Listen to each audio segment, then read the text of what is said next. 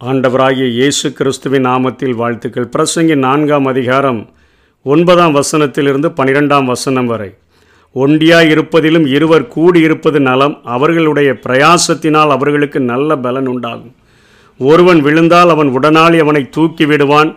ஒண்டியாயிருந்து விழுகிறவனுக்கு ஐயோ அவனை தூக்கிவிட துணை இல்லையே. இரண்டு பேராய் படுத்து கொண்டிருந்தால் அவர்களுக்கு சூடு உண்டாகும். ஒண்டியாய் இருக்கிறவனுக்கு சூடு உண்டாவது எப்படி? ஒருவனை யாதாம் ஒருவன் மேற்கொள்ள வந்தால் இருவரும் அவனுக்கு எதிர்த்து நிற்கலாம்.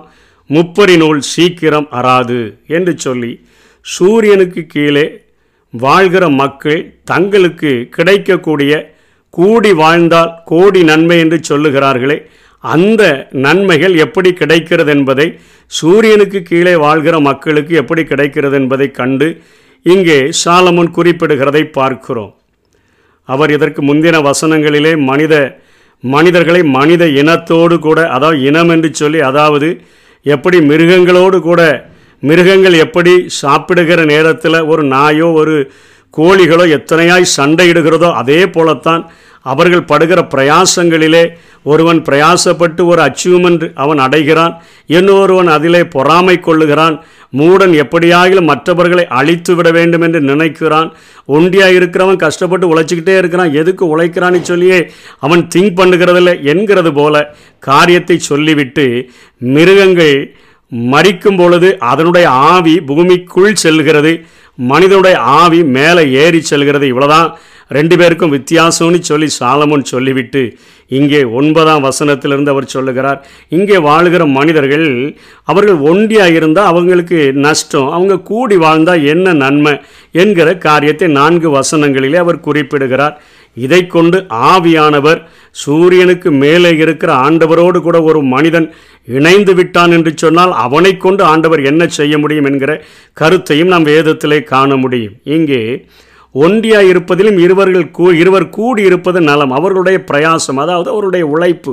இன்றைக்கு ஒரு குடும்பத்தில் ஒரு கணவனும் மனைவியும் இருக்கிறார்கள் என்று சொன்னால் இருவரும் பணியாற்றினார்கள் என்று சொன்னால் அவர்களுக்கு நல்ல பலன் கிடைக்கும். அதாவது நல்ல வருமானம் கிடைக்கும். ஒரு சம்பளத்தில் தாங்க குடும்பத்தை நடத்துகிறோம் என்று சொல்லுகிறவர்களையும் பார்க்கிறோம்.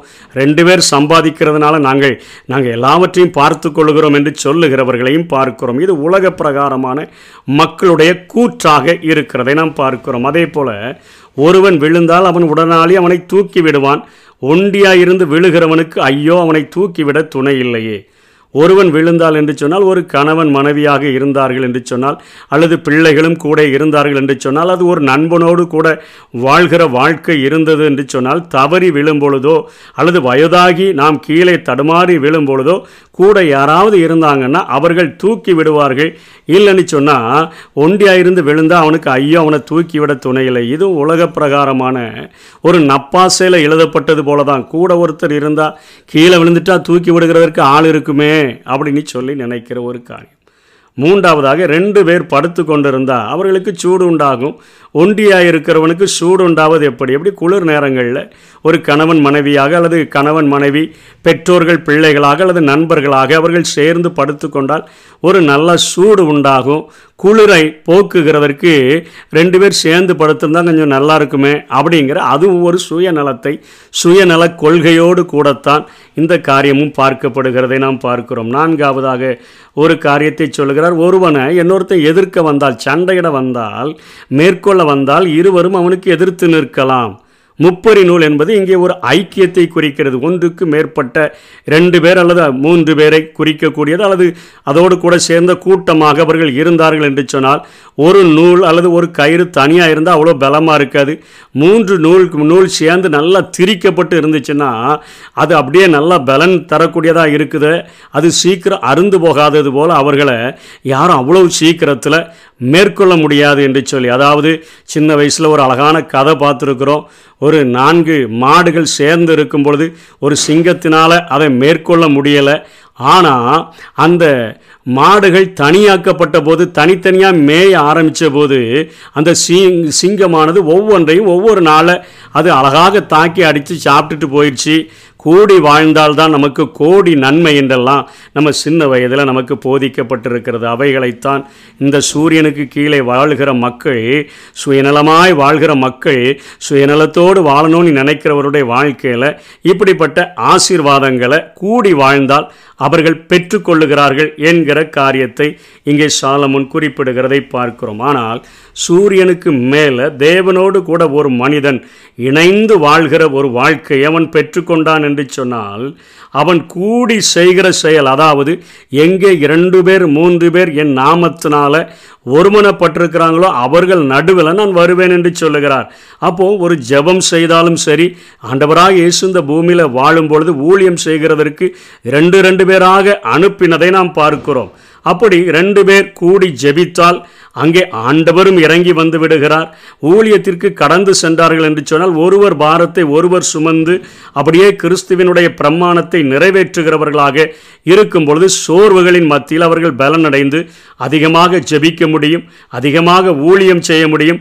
ரெண்டு பேர் பைபிளை டிஸ்கஸ் பண்ணி படித்தாங்கன்னா ஆன்மீக அறிவும் அதிகமாக அடைய முடியும் விரைவில். ஆண்டவரோடு கூட இணைந்து ஜெபித்து நாம் பதிலையும் பெற்றுவிட முடியும் என்கிற காரியத்தை பார்க்கிறோம். தானியலுடைய வாழ்க்கையில் தானியலுக்கென்று ஒரு காரியம் கொடுக்கப்பட்ட பொழுது அவனுடைய தன்னுடைய நண்பர்களாகிய சாத்ராக் மேஷாக் ஆபேத் நகர் எல்லாரையும் கூப்பிட்டு அவர்களிடத்தில் ஜெபிக்க சொல்லுகிறான்.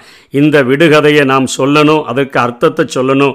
எனக்காக ஜெபிப்பதற்கு வாங்கன்னு சொல்லி ஒரு கூடி ஜெபிக்கிற ஒரு காரியத்தை பேசுகிறதை நாம் பார்க்கிறோம். அதே போல் கூடி இருக்கும் பொழுது தாங்குதலும் உடனடி உதவியும் கிடைக்கக்கூடியதாக இருக்குது. இது சரீரப்பிரகாரமாகவும் ஆன்மீக தேவைகளும் இந்த நேரத்தில் நம்ம கூடி இருந்தோன்னு சொன்னால் நல்ல ஒரு அதாவது ஆவிக்குரிய ஐக்கியம் உடையவர்கள் நம்மோடு கூட இருந்தாங்கன்னா கொஞ்சம் கஷ்டப்படுகிற நேரத்தில் சரீர உதவி செய்கிறதற்கும் அவர்கள் உதவுகிறார்கள் ஆன்மீக உதவிகளையும் அவர்கள் செய்யக்கூடியவர்களாக சோர்ந்து போய் நிற்கிற நேரத்தில் நமக்காக ஜெபிக்கவும் அநேக ஆலோசனைகளை கொடுக்கவும் இப்படி கிறிஸ்துவனுடைய பிரமாணத்தை நிறைவேற்றுகிறவர்களாக நாம் வாழ முடியும் என்கிற காரியத்தை மூணாவது இந்த உலகத்தில் மரண குளிர் நிறைந்த ஒரு வாழ்க்கையில் வாழ்ந்து கொண்டு இருக்கிறோம் மரண குளிர்.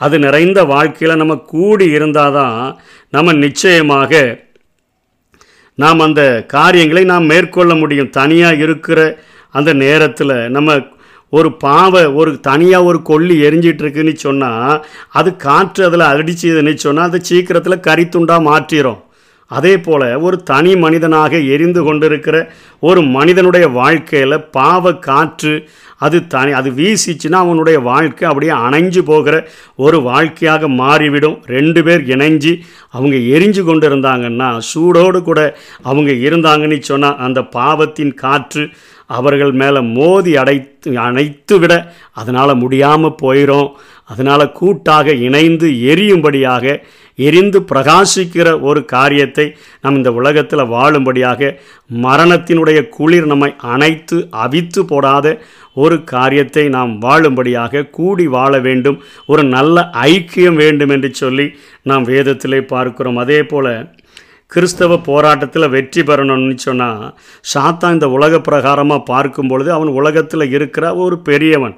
அப்போது அவனோடு கூட நாம் மேற்கொள்ள வேண்டும் என்று சொன்னால் நாம் முப்பரி நூலாக மாற வேண்டும். இரண்டு பேர் மூன்று பேர் என் நாமத்தில் எங்கே ஒருமனப்பட்டிருக்கிறீங்களோ அவங்க கூட நான் வந்து இணைந்து கொள்வேன்னு சொல்கிறாரு எம்மாவூர் சீஷர்கள் ரெண்டு பேர் போயிட்டு கொண்டு இருக்கும் பொழுது அவர்களோடு கூட இணைந்த இயேசுவை போல நம்முடைய வாழ்க்கையில்.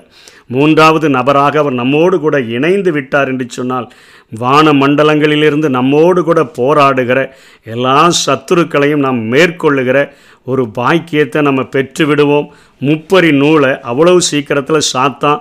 அது மேற்கொள்ள முடியாது. ஆண்டவரோடு கூட நாம் இணைந்து விட்டோம் என்று சொன்னால் நல்ல இந்த பூமியில் ஒரு ஆவிக்குரிய ஐக்கியம் ப்ளஸ் ஆண்டவராகிய இயேசுவோடு கூட நாம் இணைந்து விட்டோம் என்று சொன்னால் இந்த உலகத்தில் நம்மோடு கூட போராடுகிற நமக்கு நிச்சயமாக இந்த உலகத்தில் போராட்டம் உண்டு.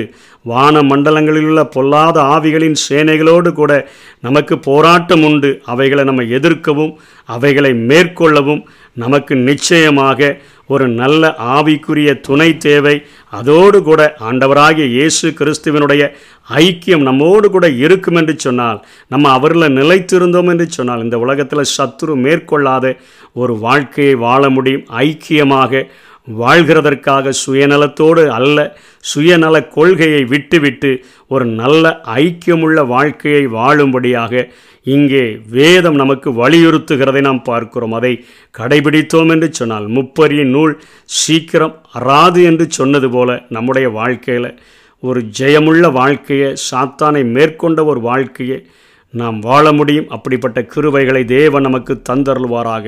ஆமை நாமே திருச்சபை கிறிஸ்துவின் திருவுடல். ஒவ்வொருவரும் அதன் தனித்தனி உறுப்புக்கள். நாமே திருச்சபை கிறிஸ்துவின் திருவுடல். ஒவ்வொருவரும் அதன் தனித்தனி உறுப்புக்கள்.